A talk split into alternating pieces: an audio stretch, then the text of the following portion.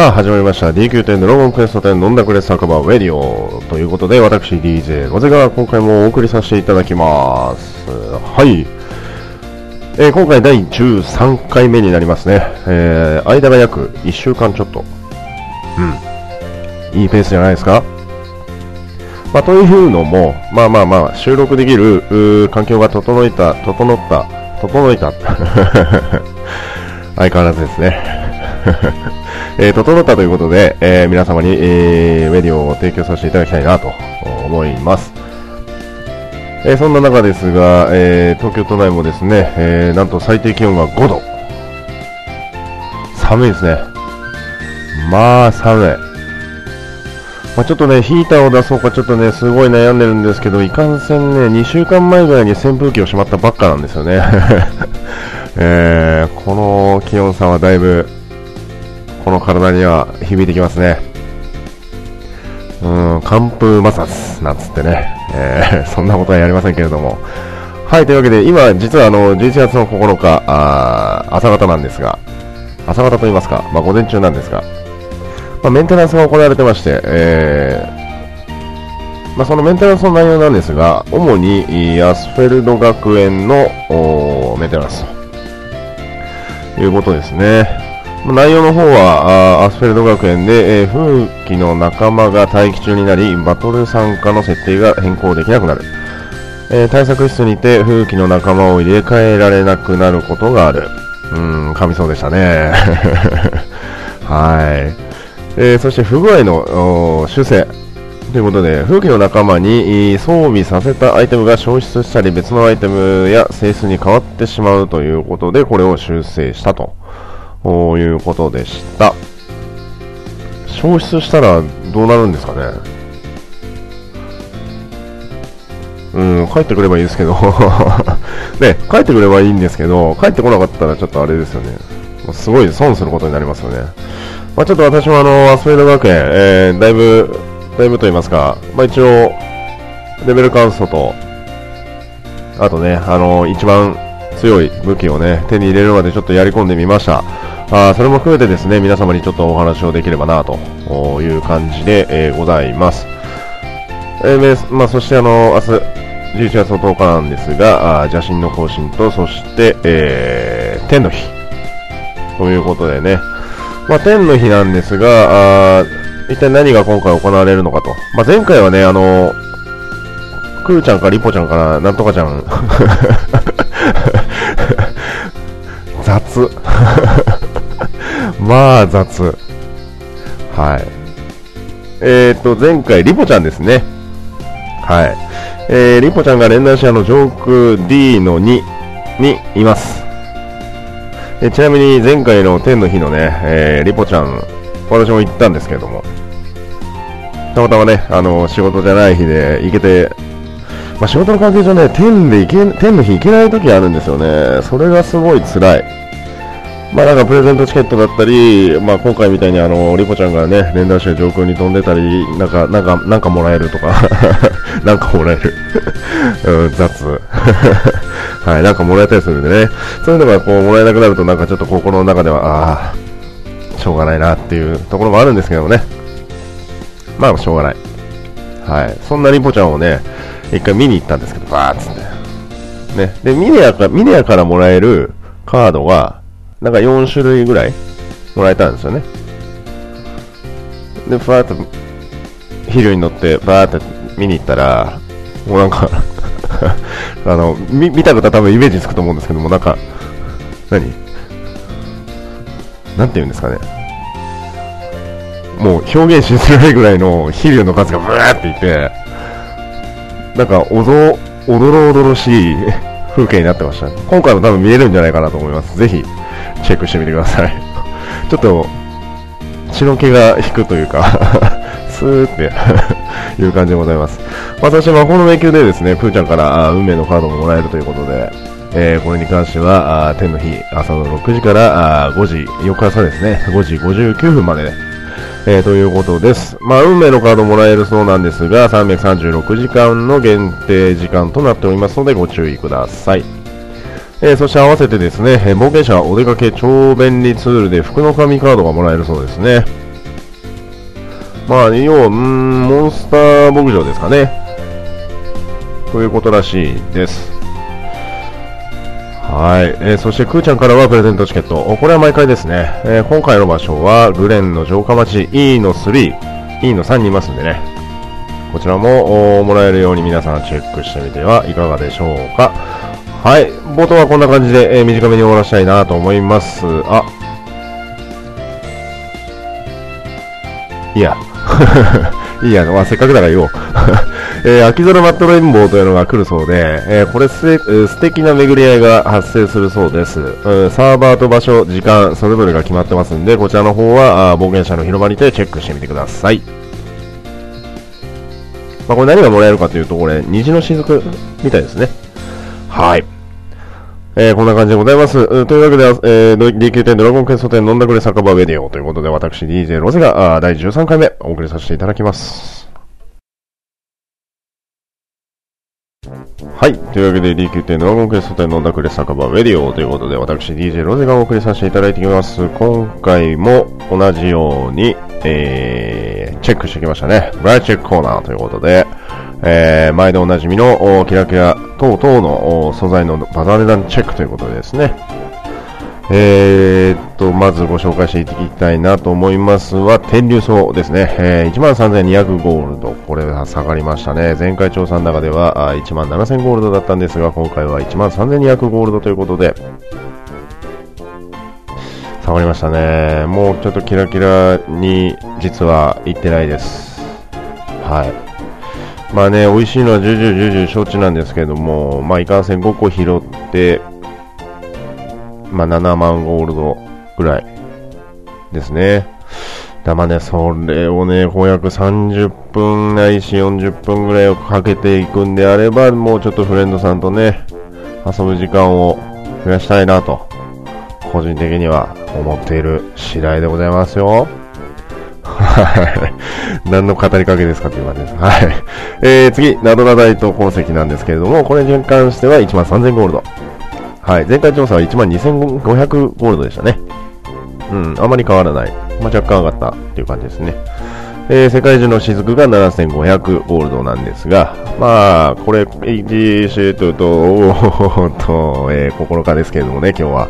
あ明日写真更新なんでね、また若干値上がりするんではないかなと思いますんで、買うなら今、お買い得です。7500ゴールド。いかがでしょうか？はい。まあ別に宣伝亡者でも何でもないんですけどもね。はい。えー、エルフの飲み薬なんですが、こちらに関しては2万5700ゴールドということで。はい。汗と涙の結晶は3280ゴールド。前回調査は2950ゴールド。まあ、300ゴールドちょい上がりましたね。うーん。まあ、さ、まあ、個人的ライン引きなんですけど、3500を超えるあたりからちょっと決勝検索を空いた時間にやるようにしてはいるんですけれども、まあね、今、あの、レベル上げがまだまだ、あの、落ち着いてないような状態の方が、まあ、ほとんどだと思うんで、前職完走した人っていうのはなかなかいないと思うんですよ。なので、どうなのかなっていう感じなんですけど、まあ、アップデーがあってレベル解放あった時は、まあ、みんな決勝検索をしながら、レベル上げというようなのがだいぶ流行ったみたいでですね、まあ、決勝の値段もそれに準じて、えー、だいぶ下がっていったような感じはありますけどもね。はい。えー、龍河石に関しては4350ゴールド。おこれもあまり変わりはないですね。まあ、100ゴールド前回調査と違って上がったぐらいですけどもね。はい。えー、そしてメタルのかけらは19800ゴールド。もう落ち着きましたね。一時期に比べると。で、それと同じように、オグリードホーンも7990ゴールドということで、はい。オグリミン、オグリミンなつって言われてましたけどね。えー、買い支え頑張ってますね、みたいなことを言ってましたけども。まあ、そ、うーんって感じなんですよね。まあ、使うときは使えますし、まあ、溜め込んでいてもね、年金をされる方々にとっては、まあ、いずれ使うでしょうから、まあ、取っといてもいいのかなっていう感じはありますけどもね。えそして前回から増やしました魔獣の角。こちらが1万ゴールドジャストということで、で、同じく厳重の皮、あ、これが若干値上がって1万9000ゴールド。うん。高いですね。あ、人魚の涙いましたっけ？人魚の涙がですね、2万5500ゴールドまで上がってます。はい。そしてナイトメアリーフが相変わらずの2万3000ゴールドということで、まあ、出品数ちょっと調べたんですけど、だいぶ少なかったですね。ナイトメアリーフ。400はなかったような、そんな感じの状態でした。はい。まあ、各素材それぞれにも言えるんですけれどもね、まあ、防具が売れないと。まあ、フレンドさんに結構ね、あの、錬金士だったり、防具作ってる方だったり、まあ、裁縫職人のね、えー、もう星3を量産して、成金みたいになってるね、とある、メビーピーっていうのがいるんですけど、足、星さんいけんじゃね？これ、なんつって、ツイッターで言っててね、2時間後ぐらいね、余裕っすわとかつって 言ってましたけどね。まあ、それ相当の資金力なんでしょうな。うーん、期待したいとこですね。ま何を期待するかあれですけど。はい、えー、ブラッドチェックコーナーあーは以上でございますけどもね、それに付随してもう一つだけ、えー、皆様に、まあ、ブラチェブラチェックコーナーとはまた別のお話をちょっとさせていただきたいなと思うんですが、前回収録の時ですかね、えー、アストルティアクイーン総選挙の大予選会のお話をしたと思うんですが、今回はアストルティアナイト総選挙の第予選会の結果発表が来てましたので、えー、こちらを皆様に、ご提供していきたいいきたいなと思います。はい、というわけでですね、えー、10月の24日月曜日から12時、いやごめんなさい、えー、10月の24日月曜日の12時から11月の1日火曜日の23時50分、23時59分にかけて行われた投票の結果をカテゴリー別に上位10名、えー、発表されております。えー、なおですね、これ表示されてるのが上から順に1位というわけではないみたいですね。私前回ちょっとあの、勘違いしました。はい。上から1位、2位、3位っていうのなのかなと思ったら、54順だそうです。はい。お詫びを持って訂正いたしません。はい。訂正しろよって 今言ったじゃない、あなたみたいな。はい。えー、3部門に分かれてまして、クール、ワイルド、ラブリーということで、3種類に分かれております。まあ、一番驚いたのは何と言っても、ドガ。そして、ベサワキ。あの、誰って言ったのの一人かもしれないです、ベサワキ。で、さっき知ってるって言ったのかな？はい。そしてもう一人、誰って言ったのが入 って言ってちょっとびっくりなんですけど、ごめんなさい、本当あの、前回の放送本当にごめんなさい。あの、訂正します、これは。お詫びを持って訂正させていただきます。はい。えー、召喚師、リンジャーラ。入ってますよ。クール部門。マジですか？これ、こほごめん、ほんと誰？誰なんこれ、誰、どっから出てきたのこの人。なんかね、こう画像の後ろにね、こうなんか教会みたいなの見えるんですよ。これ、これ、わかるんですけど、ちょっと、レディを収録した後に調べます。はい。収録終わったとかよって言われそうですけど で、まあ、各部門それぞれにね、えー、まあ3部門入ってる人はね、さすがにいないですね。まあ、あえての被らないようにされてる感は、まあ、ありますけれどもね。まあ、ラウルとヒューザーですね。あと、ズーボー、男ズーボーさんですよ。男ズーボーこれ入ってますよ、これ。ワイルドとラブリー。ラブリーにズーボー入るってすごくないですか？ラブリーにズーボー入るぐらいだったらクール、クールの方に入れてほしいですよね。うん。なんか怒られそうですけど。え、そして、あのー、一部の方から非常にあのご好評いただいているラブレット団長、こちらもですね、えー、2枠当選ということで、えー、クールとワイルドの方ですね、入っております。意外にヒーローが入ってない。まあ確かにラブリー部門ですよね、フィーロはね。枠的に。うーん。まあラグア掃除もそうですけど、まあまあまあまあ、やっぱラブリー部門なのかなと。こういうような感じでございます。まあダストンもね、入ってますね。うん。まあザンクローネさんがね、まあワイルド部門にしか入ってないのはまあ、うなずけます。まあこれに関しては私は何も言いません。はい。うーん、まあ、個人的にはズーボンさん入2つも入ってるのは嬉しいですね。まあ、やっぱそれだけですよ。あのー、男の人はわかるんですよね。男の中の男ということで。うん、わかります。はい。まあ、そんな感じの そんな感じ、ど、どんな感じなの？ちょ、ほんとごめんなさい。もう召喚師忍者ら、ほんとごめん。調べるわ。はい。というわけで、えー、冒頭ブランチェックコーナー改め、改め、改めないでいいや。えー、ブライト、も今日グダグダだな。えー、ブライチェックコーナーと、忘れてないと、その選挙の代表選会をお送りさせていただきました。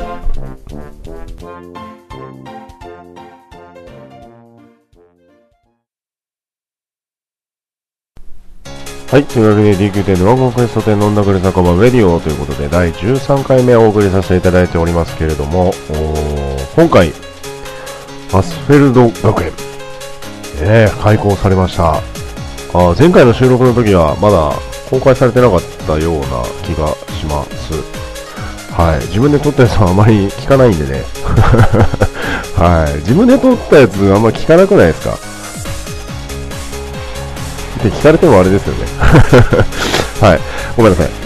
えー、そんな感じでございますけども、アスルド学園、えー、が公開されました。あこれですね、まあ、なんと言いますか、まあ、降り立って一言思ったのは、あすごいの一言でしたね。まああのー、本当に、本当に本当にあの賛否両論、意見が分かれておりますけれどもね、個人的にはあのー、すごく楽しませてもらってます。あの、ドラクエ感をね、え崩している等々の、まあ、絵面があれだったりとか、まあ、バトルシステムがあれだったりとか、まあ、いろいろね、あのー、賛否両論はあると思うんですよ、正直。まあ、ドラゴンクエストをね、昔からずっと愛してきている方は特にね、そういったあの思いはいろいろあると思いますけれどもね、まあ、個人的にこのアスフェルド学園というものに関しては、ドラゴンクエスト10のバトルシステム等々をね、組み込んだ上での戦いもできますし、まあ、何よりもあのーまあ、やったことある方はご存知かと思うんですが、スキルノートっていうのがあるんでね、これに関しても、まあ、うん、自分でこう、いろいろとね、あの、バトルシステムを組み込める。まあ、一つ言えば、まあ、やり込めるというようなあバトルシステムになってますし、何よりも、あの、ね、学園の雰囲気がね、やっぱり、懐かしさを感じるところがね、要所要所にやっぱあるんですよね。こう、ライン引きのやつだったりとか、トンボだったりとか、まあ、これってわからない人は多分あれかもしれないですけど 今の学校、ライン引きあるんですかね？でフレンドさんがあの、ツイッターの方でね、ちょっと画像を上げてたんですよ。これ懐かしいね、みたいな話してて。あ、まあ確かに、そうだなと思いながらも、まあ、まあ、この年になってね、学校行くってことはまあ、ないので、まあ、それをね、こうわざわざとこう探すっていうこともしないですし、あれなんですけども、まあ、うん、懐かしさは要所要所にありますよね。だから意外にね、こう廊下があるんですけど、この廊下のね、とこにね、こうなんか学生が4、5人たむろしなんか、くだらない話してるじゃないですか、学校って大体。私その部類だったんですけど、ね、他の組組のやつとか、こう、いろいろと話しながら、どんどんどんどん集まってきて、なんかわけわかんない話とかしだすとかね。かそういうこと結構あったと思うんですけど、なんかそういうのが雰囲気的にね、あるんで、すごく懐かしさを覚えて、まあ、これも一つの楽しみとして運営が用意してくれたものなんで、まあ、個人的には別にいいんじゃないのっていうふうに。嫌ならやんなきゃいいじゃんっていうのが 極論言うとね。嫌ならやんなきゃいいじゃんと思うわけですよ。で、食わず嫌いじゃないんですけどね。うん、こういうとね、もう学園嫌いな人すごいバッシング来そうですけど、かかってこい 受けて立つ なんつって、そんな感じですけども。はい。まあ、個人的には、あの、すごく楽しませてもらってます。サースフェルド学園でございますけどもね。あとね、廊下のね、掲示板のとこに、あの、廊下は走るなとかね、書いてあるんですよ、意外に。そのまま見てみてください。意外にね、そういう細部にまでこだわってるこのこだわりを、あ、公開までこのぐらいまで遅れたのはまあなんとなくわかるなっていうぐらいの雰囲気を楽しませてもらってますね。まあ、私の学生時代は本当にあの屋上行けなかったんで、ああいう風な屋上いいですよね。うん。屋上は開かずの的化しましたのでね、まあそこに通ずる階段付近がやっぱ田室場になってましたけども、はい。一回でいいからね、ちょっとね、あのやってみたいですね、屋上。屋上で飯食ったりとかね、屋上で授業サボるとかね。ダメですけど でもダメなんですけど、授業サボるとかね。うん。あわよくば告白しちゃったりね。まあそういうあの、淡い青春時代のね、あの、思い出を謳歌できる屋上でもあるんでね。まあ私が一番最初にあの、アストあごめんなさい、アスフェルト学園に一番最初に行って思ったのは、まあそのすごいなってていうのと、に加えてもう一つあの、もう、あ、これ絶対イベントできるわっていう これ絶対なんかイベントできますわっていうのはやっぱり感じましたよね。えー、まあこれだけ作って、まああの、おそらくこの先々ね、まだ全然行けない場所があるので、まあ部活であったりとか、そういったね、あの、楽しい要素がまだまだこの先ずっとあるみたいなんで、オンラインゲームなんだけど、ちょっとオフラインゲーム。まあ、純粋に RPG ゲームとまではいかないですけれども、まあ、ハーフ MMORPG みたいな、そんな感じの雰囲気が個人的には楽しいですね。だからあの、フレンドさんも、あの、書き置きとかよく書いてる人も多いんですけど、暇な時は学園にいます。何でも行きます。学園にいる時は暇なんで声かけてとかね。わかりやすいですよね。うん。まあ、そ、うん、まあ、そういうのもいいのかなっていう。まあ、まあ、確かにあの、今のこのこのご時世ね、やることがない、やることがない問題が結構散見されますけどもね、まあ、個人的にはまだいっぱいあるんですけど。はい。まあ、その中でもアスフェルド学園は個人的にはやっぱり楽しいです。はい。で、あのー、スキルノートもね、ある程度揃えました。私の今のノートは、ぶん回し、渾身切り、ロストアタック、会心前、え？違う、会心邁進ラップ、で、ためる2が出ないんですよ。ためる2が出ない。けど、ためる、瞑想、ハッスル、戦いのビート、回復ララバイ。まあ、戦えます。正直。どちらかというと、あの、回復よりになりそうなんですけどね。まあ、ララバイがすごいいいですね。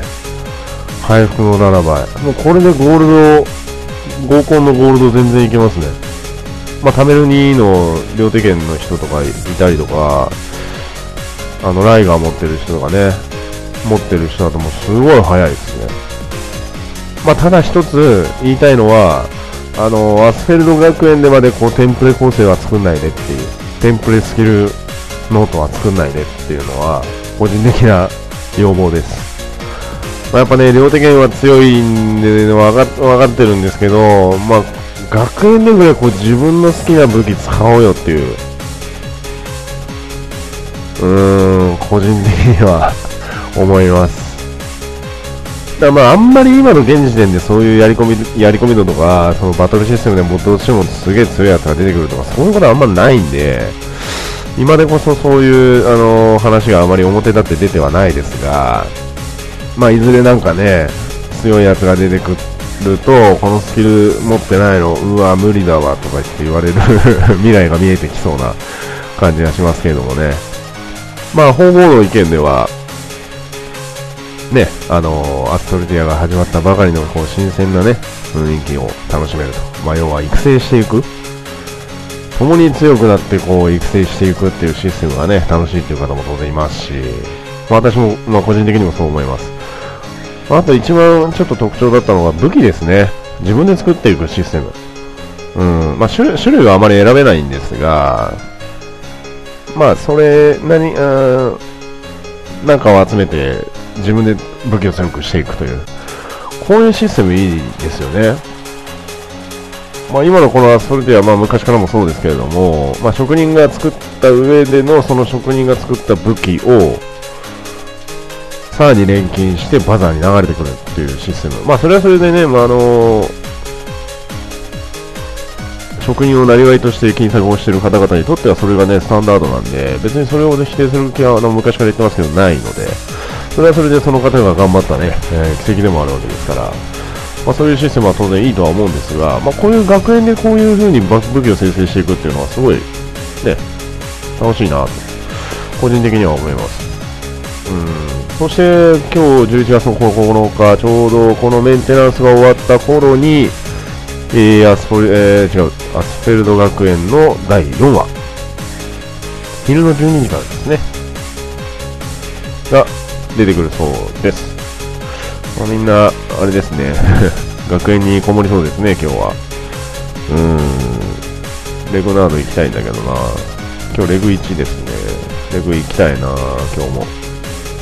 できる限りね、レグナードだけは日課にしようかなと思ってます。まあ、脱菌に関しては誘われれば行くぐらいで。脱菌をもうちょっと愛するようになったら、多分、トーテム買います。まあ、それこそ読んでね、タイムアタックしようとかね、なんか変な構成で倒そうとかっていうんだったら、俺も多分買います。トーテム。多分。そういう時は、あのー、裁縫職人のメビーピーさんにね お金買お借りようかな。うん。返さないかもしれないですけど。嘘です。ごめんなさい。はい、嘘でした。というわけで、えー、11月の9日の12時からアスフェルド学園第4話公開ですので、えー、まあ、だまあ、第1話から第3話まで終わってないといけないですけど、はい。まあ、ぜひね、あのアスフェルド学園、えー、ちょっとね、まだ行ってないよという方もね、いらっしゃったら、ぜひ、まあ、覗くだけでいいと思うんで、行ってみてください。結構ね、こう、ワクワクします。はい。さあ、というわけで、冒頭のブランチェックコーナーから、あストルティアナイト総選挙の代表戦会、そしてアスフェルド学園等々皆様にお届けしていきましたけれどもですね、えー、今回皆様にお話をさせていただきたいのは、11月の5日、ね、もうご存知の方いらっしゃると思うんですが、今回私開催のですね、サバイバーバトルということで、第1回、あの頃の僕らはということで、イベントを開催させていただきました。あ参加したのは総勢ですね、えー、なんだかんだで23名の方、えー、ご参加いただき大変、えー、このまま持って、えー、言わせていただきます。ありがとうございました。はい。本当にあの、楽しかったです。あの、個人的に。バトル系イベントってね、こうなんかどうしてもギスギスしちゃいそうなんで、あまり今までちょっとけ本当に敬遠しがちだったんですが、ま、やれてよかったなっていうのが個人的な一番の感想でございます。というわけで11月の5日の土曜日22時30分から開催されましたサーバー40の新グランゼドーラ城前にて、えー、開催と。こういうような感じでございました。まあ、改めて皆様にご紹介する、あ初めて聞く方もね、いらっしゃるかもしれませんけども、こちらのあ簡単な概要なんですが、武器、防具、アクセサリーは全て外し、防具に関しては革の装備を装着。えー、そして宝珠は闇の宝珠を外して参加することを最低条件としています。えー、なお、使用できる武器は1種類のみ。えー、そしてバトル時の道具の使用はいかなる理由があっても一切禁止となっております。まあ、なおですね、占い師も初期使用禁止と。いうような状態でございました。並びにですね、まあ、質疑と応答がありまして、えー、朝の装備、あ、ごめんなさい、川の装備と朝の装備、あと前座芸人ですね、え、これが最低条件となっておりました。えー、優勝パーティーがなければ第2回に持ち込みをしようかなと思っておりまして優勝商品はあなんと世界中の雫20個優勝パーティー一人一人にですね、まあ、提供させていただくというような感じで、えー、簡単にお話をさせていただきました。はい。まあ、おやつはいくら、えー、おやつはいくらまでですかっていう質問来たんですけどね、まあ、個人的には知らんと。もう好きなだけ持ってきてみたいな。知らんわと。ま、食事どう、食事食べていいですかって言われると、あの、バトルステーキとかね、そこら辺を聞かれるとダメって言おうかなと思ったんですけど、おやついつまで、いくらまでですかって言われたんで知らんって答えました。はい。というわけでね、えー、やらせていただきましたあサバイバルバトルということで第1回あの頃の僕らはなんですがあ、ね、事前にこう参加表明をされていた方でねどうしても来れなくなった方があ2、3名ほどいらっしゃいまあ違うな、もっといたな。顔を、いいね、あと、さっきや、そうそう、まあ、5人、6人ぐらいいたかなという感じでございますけどもね。本当あの、日程ね、いろいろ調整したいんですけども、なかなか厳しい状態でして、まあなんとか、土曜日の夜に開催できればなということでやらせていただきました。あの、参加できない方、本当申し訳ありませんでしたね。また、今月末にやる予定なんで、その時はまたチェックしてみてください。はい、というわけで、えー、まずですね、まあ、ダイスでパーティーを組み分ける前までにかかった時間、パーティー分けをするまでにかかった時間が約35分。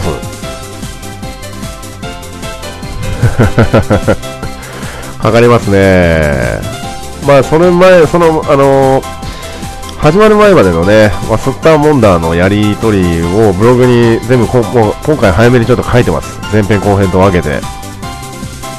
はい、もうそれ見ていただければわかるんですけどもね、まあ、片や高速をぶっ飛ばして帰ってきて、帰ってきたはいいけど一番乗りだったとかね、えー、そういう人とか、まあ、あといつもね、あのー、オーガ、オーガの、こう、ちょっと、ゴツゴツした人がね、なんかちょっと人間になってて、誰っていう え？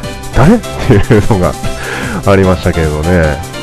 はい。あと、回線がすごい弱くて、インターネットの。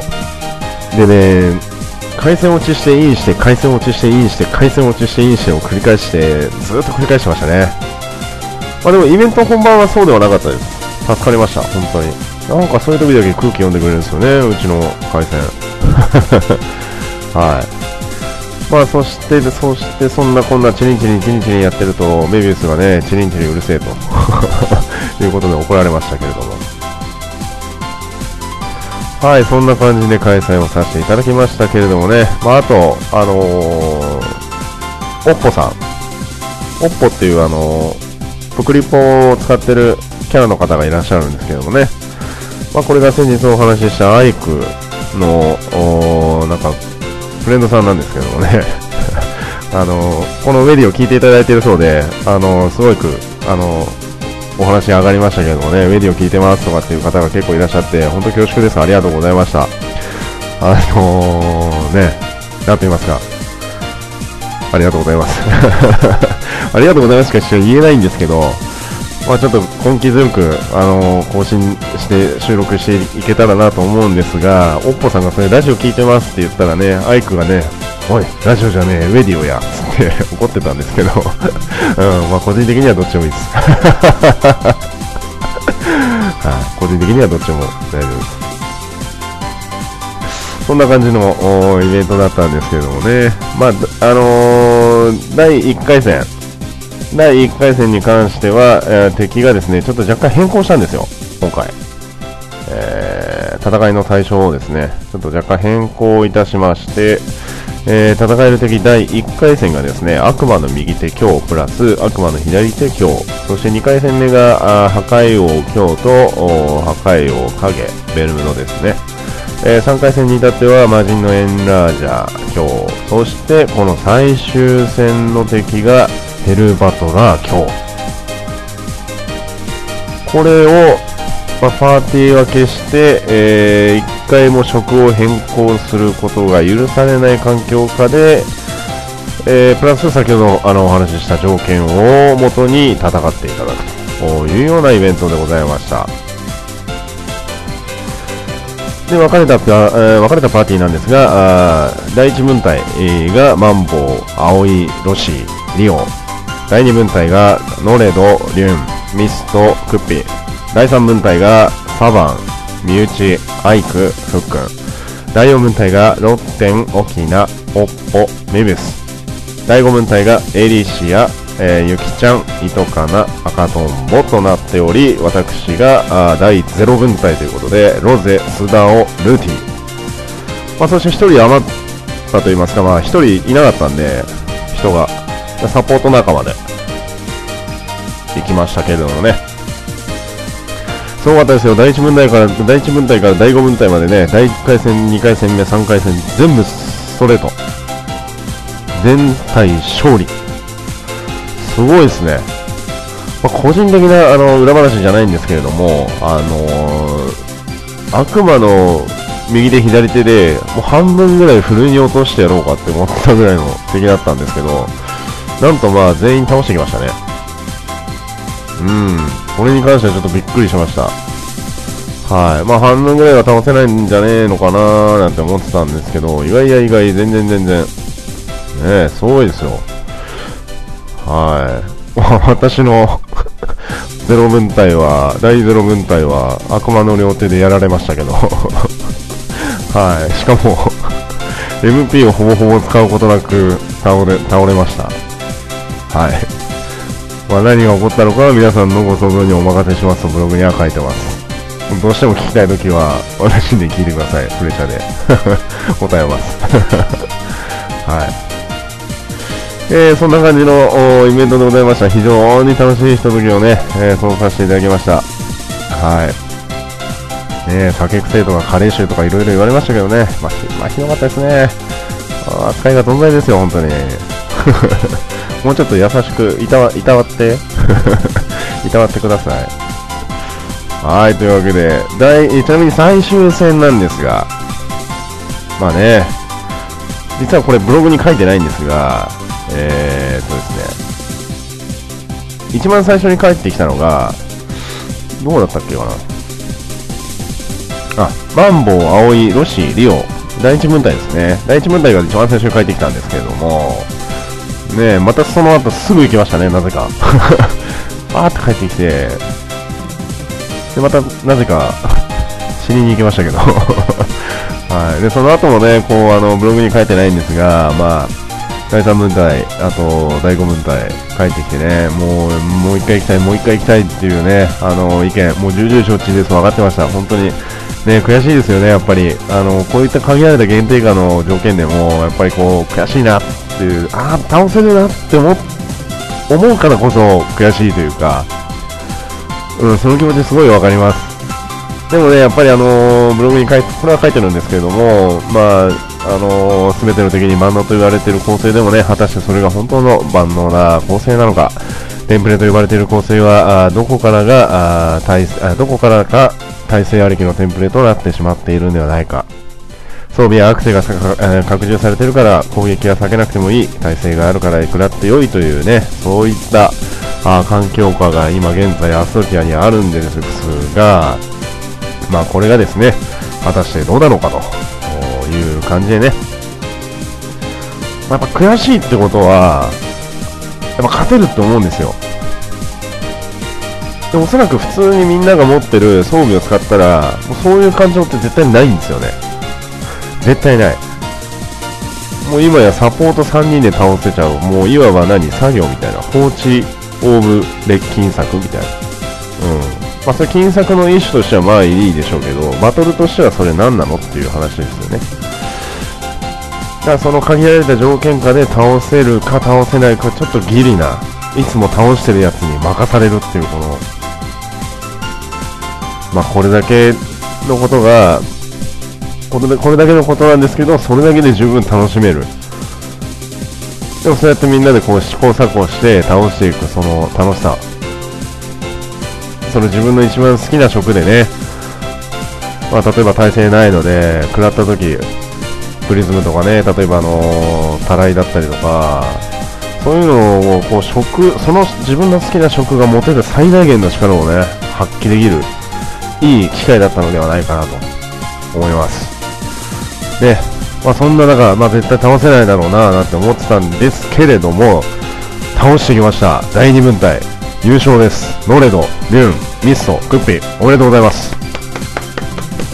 おめでとうございます。本当にね、もう倒せると思わなかったびっくりしましたね。やったーって言ったら、ええー、と思って、はいはい、冗談でしょって思ったんですけど、言ったのがリュンなんで、基本冗談言わない子なんで、本当かよって思ったんですけど、本当に倒してましたね。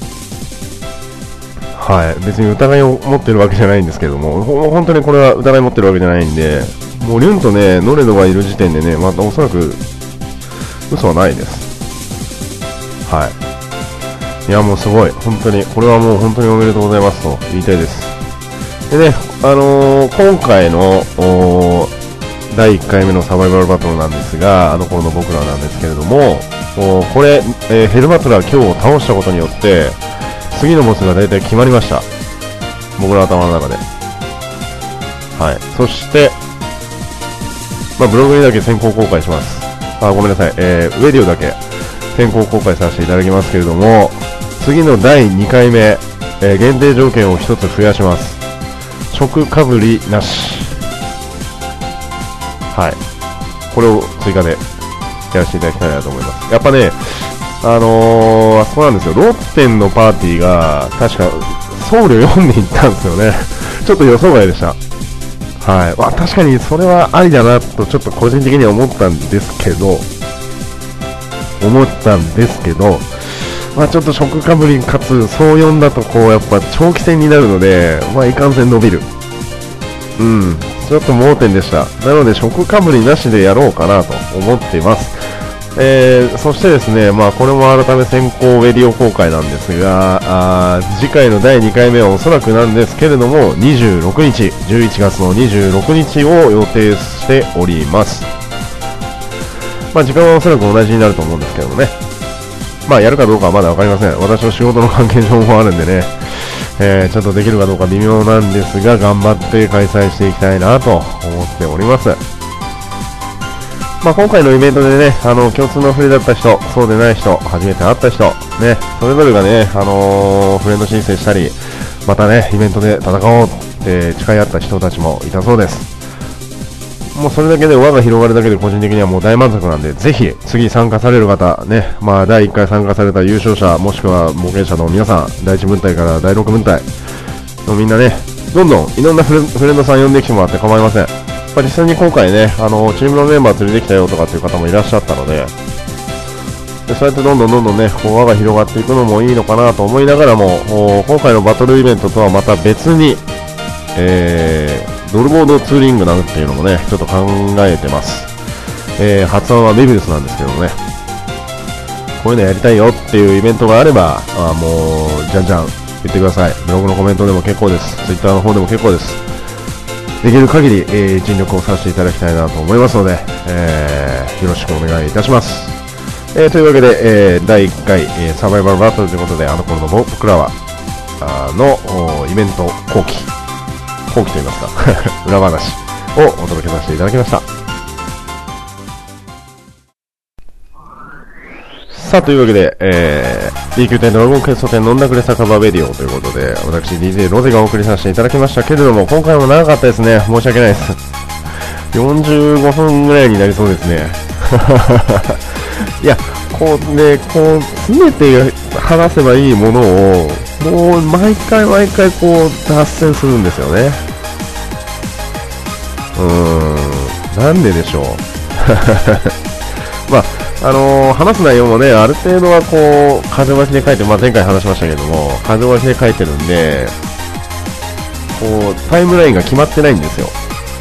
こう、自分が思ったことをポロポロポロポロ喋るんで、で、広がっていってしまうという、まあ、本当にね、もうちょっと要点まとめて喋ろうやって言われたら、すいませんって言うしかないんですけどもね。はい。というわけで、えー、明日は邪神を更新、そして天の日なんでね、それを忘れずに皆さんチェックしていきたいのと、そして、えー、アスフェルド学園、ぜひ、行ったことない方はね、一度行ってみてください。楽しいと思います。ね。まあ一度触れてみて、やってみて、うん。やっていけばおのずとね、えー、その楽しさが見えてくるんじゃないかなと思います。えー、そしてあの頃の僕らはああ第1回サバイバルバトルということでやらせていただきましたあ第2回もねあの先ほどお話しした通りの日にちでできればなと思って、えー、今頑張って調整しております、えー、ですのでですね、えまた参加される方はぜひ参加してみてください。はい、というわけで、長々と本日は申し訳ございませんでした。あ DQ 店のワゴンフェスト店飲んだくれ酒場ウェディオということで DJ ロゼお送りさせていただきました。第14回までまで、また